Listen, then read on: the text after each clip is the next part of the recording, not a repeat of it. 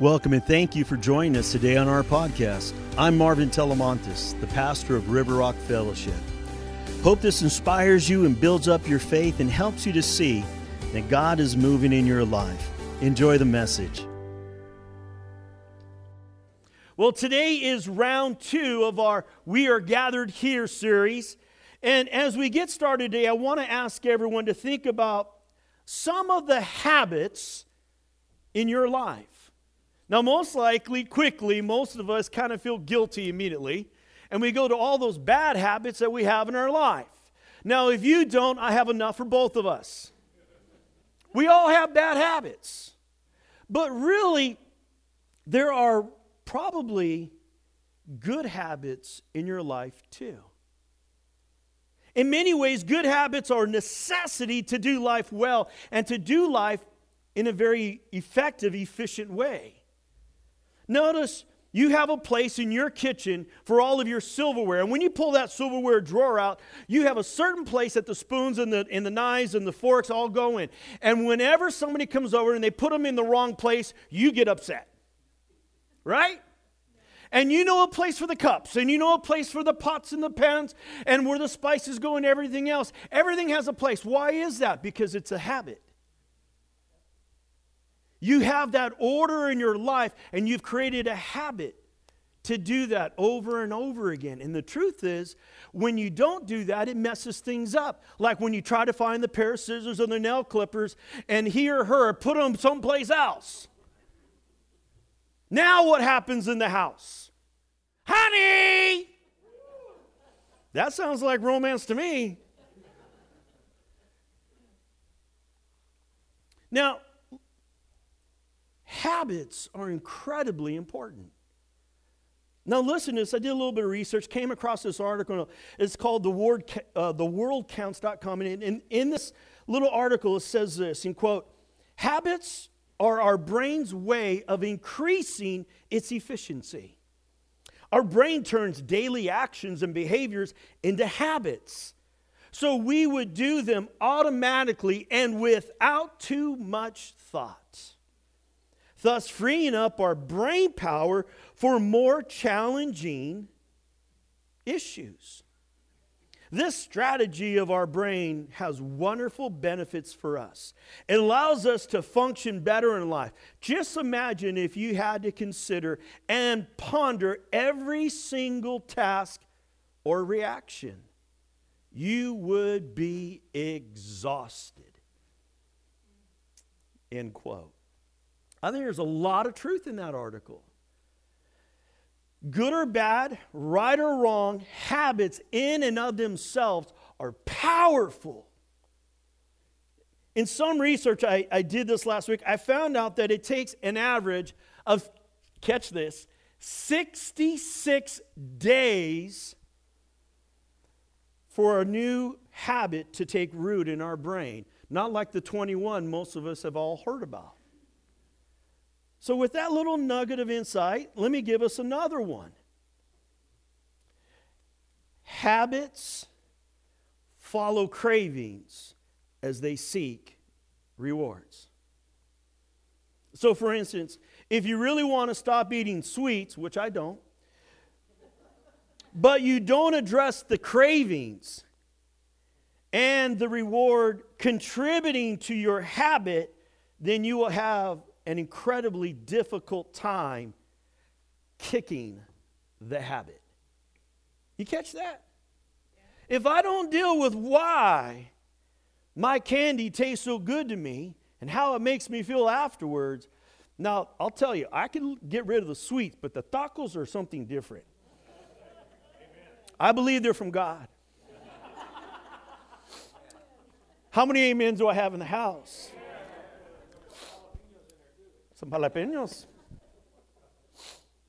So, as we desire to create new habits, healthy habits, we also need to address the underlying cravings and rewards that contribute to the habit in the first place, good or bad. Let me ask you some questions. Do you crave a healthy, God honoring relationship? Or relationships with others? Do you earnestly desire consistent and powerful prayer life? Are you hungry for a deeper understanding of the Word and the teachings of Jesus? Do you have a passion for your life journal and that daily devotional life? Maybe you do. Well, now the question is do you want more? Do you crave more? What would your faith look like if you craved if you craved more fellowship? What would your life look like if you craved or you craved more of a deeper understanding of the Word of God? Or worship and prayer? All of a sudden, maybe everything on the radio wouldn't be this or that. It would be anything so that you could worship, even driving from here to there. You know, all of that to get to this little point. The early church that comes out of the Bible. We find the birth of the church in a place called Acts chapter 2, right? The Acts of the Apostles. And in the second chapter, we find the birthing of the church. And they knew something about gathering together. And the churches ever since then, for thousands of years, have tried to model Acts chapter 2 and how they gather together, how they have done church. Some, some highlights, some, several things that the early church did are specifically found in verse 42. Let's read it together. Acts 2, verse 42. All the believers devoted themselves to the apostles' teaching and to fellowship and to sharing in meals, including the Lord's Supper, and to prayer. So the early church was devoted to four things to teaching, to fellowship, to breaking of bread, communion, and to prayer. The word devotion is a powerful word. It means to consistently show strength which prevails in spite of difficulties. It means to endure. It means to stay in a fixed direction, to mean steadfastness, unwavering. The church was unwavering in their devotion, in their commitment to teaching, to fellowship, to breaking of bread, and to praying. They were devoted. So let's look at those. Let's look at teaching. The reward of a good teaching is good learning. And learning the scriptures together with other believers was something the early church was absolutely devoted to. Learning, as we all know, it takes time. And it can be difficult. Learning requires effort, intentionality, attention to detail. The reward, however, is a dynamic, deep understanding and knowledge of God, of His Word. The reward, however, powerful if we don't stay into it. What do they say? You don't use it, you lose it. How many times have you heard somebody, I know all those stories of the Bible. I don't need to go to church no more. And you start talking to them, and they and the next thing you know, they're saying, Oh, how Moses and the flood and everything else with it. Did you catch that? Yeah. Moses, Ten Commandments, Noah, flood. That's when you laugh. Okay. If you don't use it, you lose it, or you blend it, and all of a sudden it's saying something totally different. I'm not sure how any follower of Christ who would say that they don't want a deeper understanding of Scripture. I don't, I don't get that. Well, well, I'm good, Pastor. I'm, I'm going to heaven. I got Jesus. I understand the cross, the empty tomb. That's good enough for me.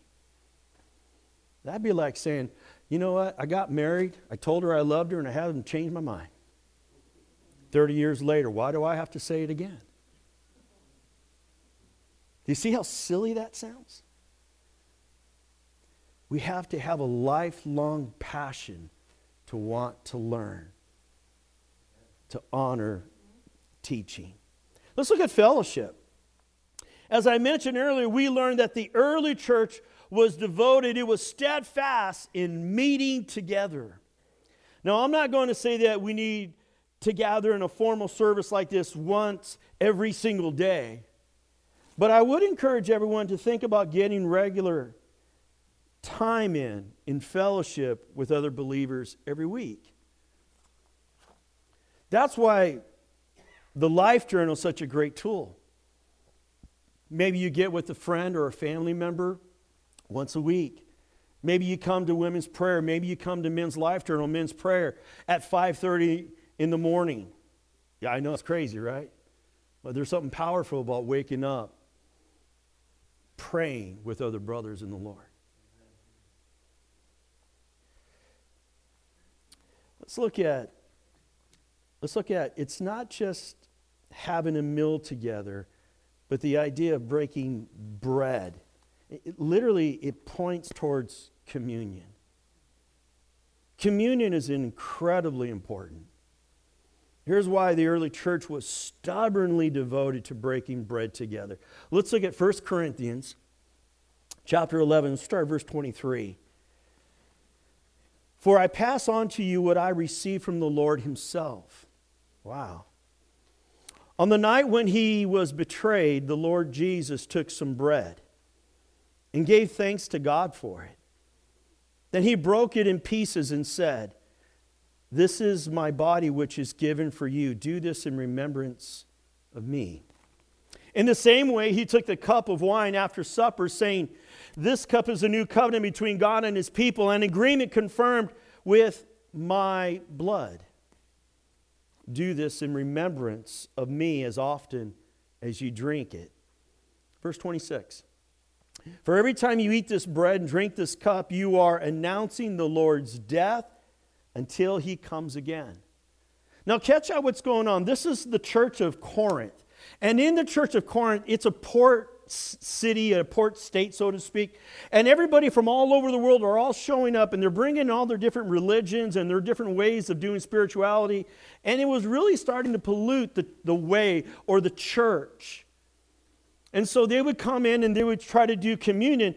And the guys that would be coming in, and they're not really doing the way it was designed to be. And they're literally trying to make a meal out of the bread and out of the wine. They figured they were at In-N-Out. Let's dig in. I want a double double animal style. And Paul's having to correct everybody. So he's given us a definition of what communion is about. And he's pointing to the cross. He's pointing to the love of God for you and for me because of our sins. He's pointing to understand the sacrifice that was, was done for us so that they would understand. The bread represents his body, the fruit of the vine his blood, just like the lambs that would be slain. Remember, for the covering of sin, but Jesus, the Lamb of God, for the forgiveness, for the pardoning of sin. Communion is about remembering Jesus and Jesus' life, his sacrifice on the cross, his body broken for you and me, His blood, the marker of a new and final covenant between God and man, His death, His resurrection, His promise to return again for His church. These are things when we gather together, they should naturally come out of us. Just like Ramona did with Mike. She goes, Remember, the Lord has always taken care of us. Do you see the fellowship in that? You see how that works? How the breaking of bread, how it draws us to the King to build our faith. These are realities of the believer that we simply cannot and must not forget about who Christ is. And because communion is implicitly done with others. It follows that we celebrate and that we remember Jesus as we gather together. Think about it this way our common union, the thing that brings believers together all around the world through millennia, is Jesus Christ. And communion is one of the ways that we remember him together. Every time we take communion together, just as our Christian ancestors did thousands of years ago, as they took the bread, as they took the wine, they remembered the cross. So do we. You have a heritage that is great to make you stand tall. What an amazing gift we have in Jesus, through whom we share the eternal reward of salvation. Well, let's talk a little bit about prayer. Simply put, prayer is communication, it's to, with, and from God. We could do an entire series on prayer alone, and maybe I will, but let me keep this section short to the point. One of the things I, I always want people to know about prayer is what prayer does when you pray with others. So if all of a sudden I'm, I'm praying with Bob, not only am I getting closer to Bob because we're praying together for a same cause, but we're also getting closer to the one we're praying to. And we also get closer to the one we're praying for. See, prayer produces closeness, intimacy. It's why God wants His church to pray with one another. Because you get closer to Him, you get closer to others. It's powerful. It's powerful. It's a gift to pray with others in community. There is power when we pray together, when we make our requests known to God together. It's one of the reasons we say, what, what's the purpose of River Rock? To help people take their next step closer to Jesus. What's the last word? Together. Together. In fact, when Jesus was asking, was being asked for advice about prayer, listen to what Jesus said to them. You, you might have heard this verse before, maybe once, maybe twice. Matthew 6, verse 9. After this manner, therefore, pray ye. This is actually in the Old King James for some of you uh, gray haired folks. Not me, but. Our Father which art in heaven, hallowed be thy name. Thy kingdom come, thy will be done in earth as it is in heaven. Give us this day our daily bread and forgive us our debts as we forgive our debtors. And lead us not into temptation, but deliver us from evil. For thine is the kingdom, and the power, and the glory forever. Amen. I imagine many of you are familiar with this Lord's Prayer. In fact, many of you probably have memorized it. Let's find out. Let's do it together. Ready? begin. Our Father, which art in heaven, hallowed be thy name.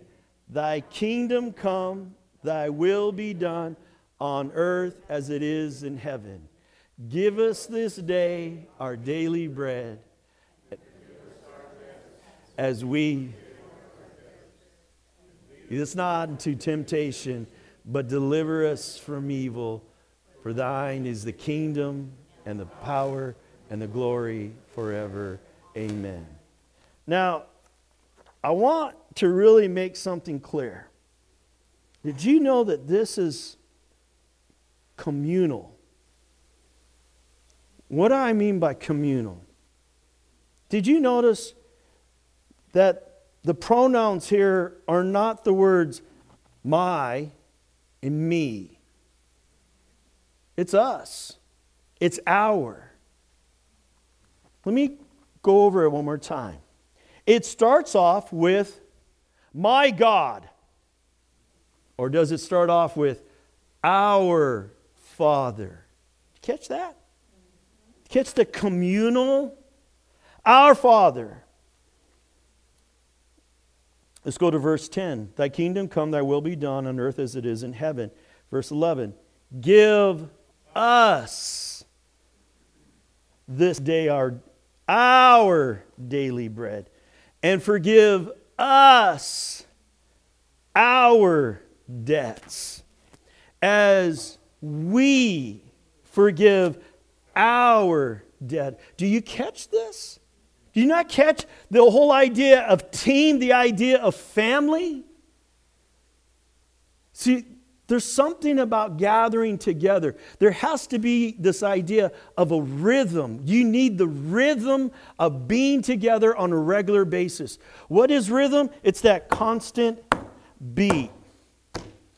You all know what a beat is. You can expect it's going to happen. When it doesn't happen or it's out of sync, sounds strange. You understand what I'm trying to say in that regard? So, what does it mean? It means that you and I need to be in a rhythm of coming to church on Sunday, on Monday, getting together with friends or family, believers on a regular basis so your faith experiences the rhythm that it needs for it to be beautiful all beautiful songs have a rhythm.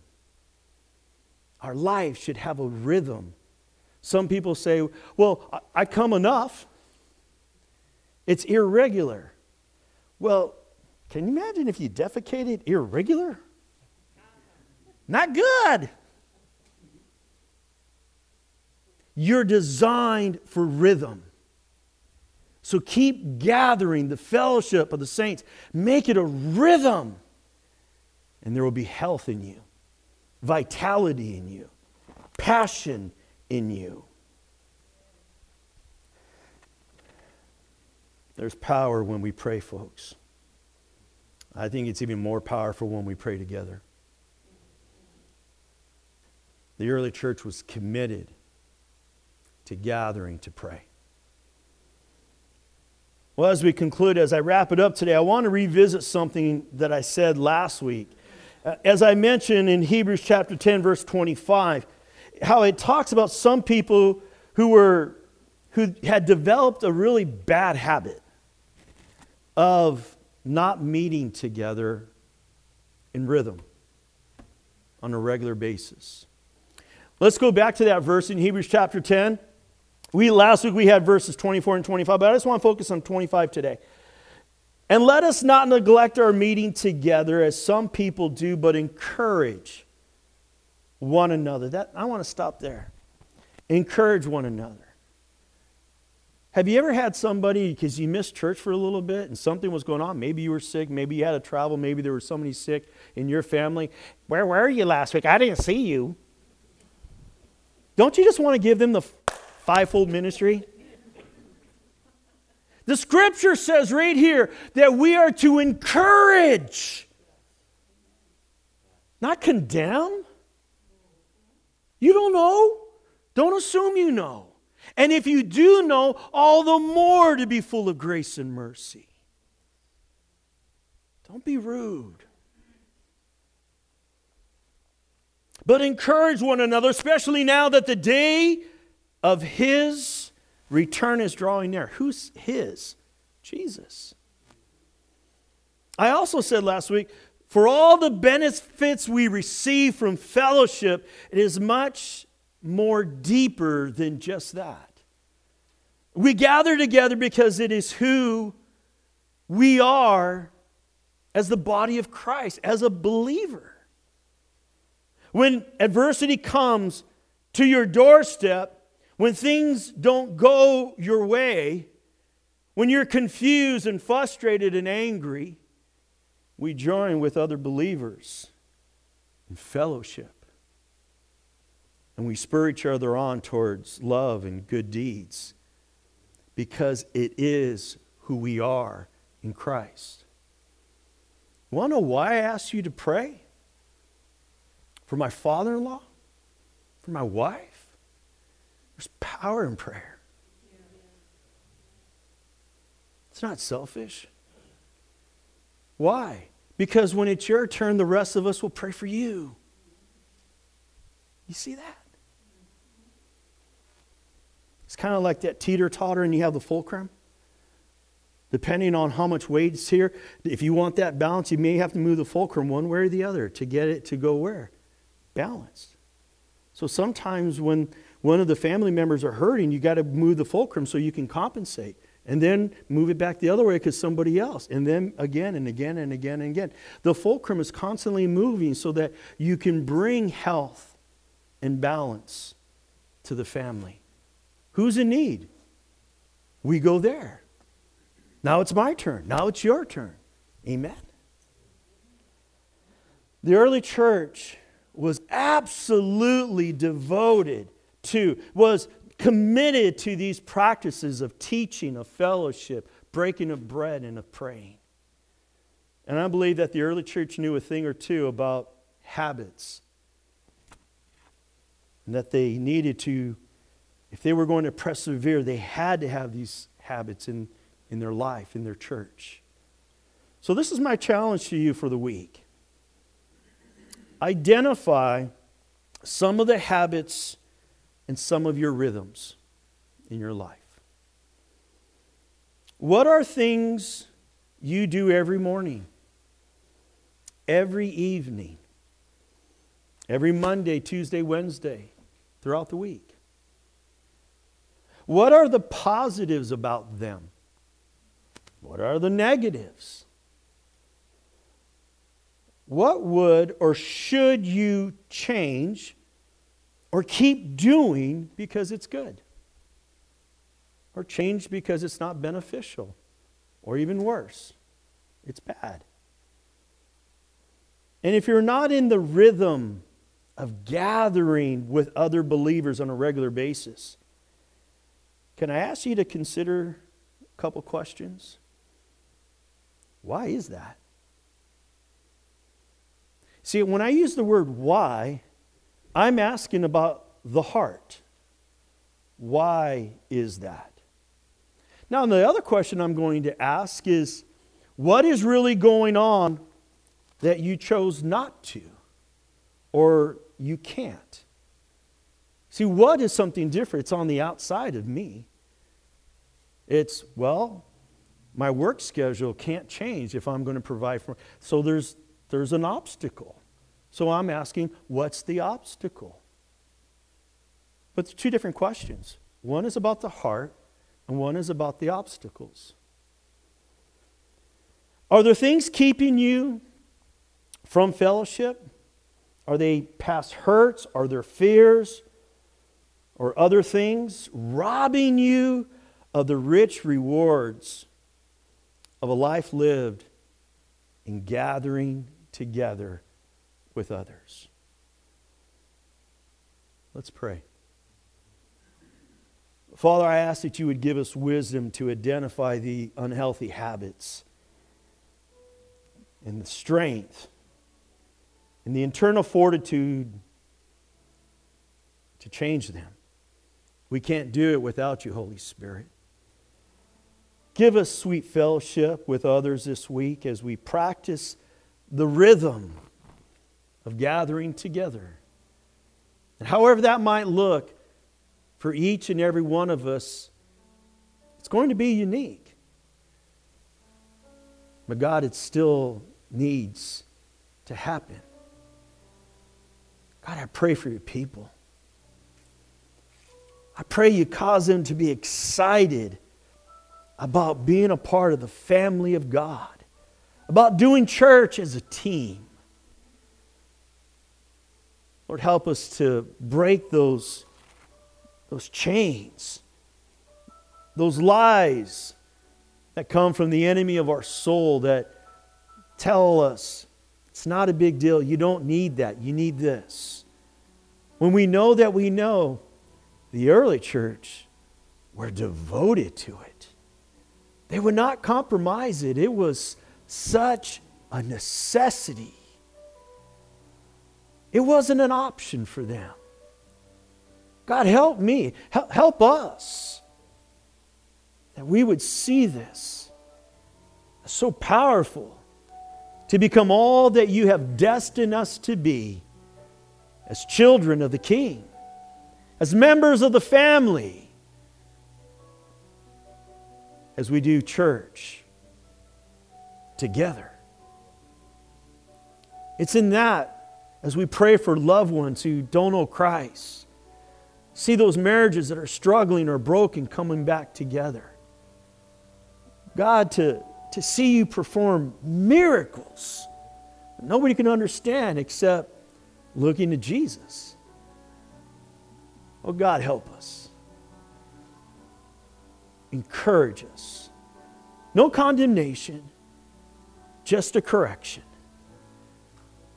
Lord, I pray blessing on your people. Bless their marriages, bless their families, Bless their week. Bless their finances. Bless their bodies. Bless their passion for you. Oh God, bless them, bless them, bless them. In Jesus' holy name, amen and amen. Well, we hope this message helps you to take your next step closer to Jesus. Here's a great question to ask yourself right now how will I be different because of what I just heard today? Well, for more info about us, go to rrf.church or find us on Facebook. I'm Pastor Marvin, thanking you for taking the time to join us.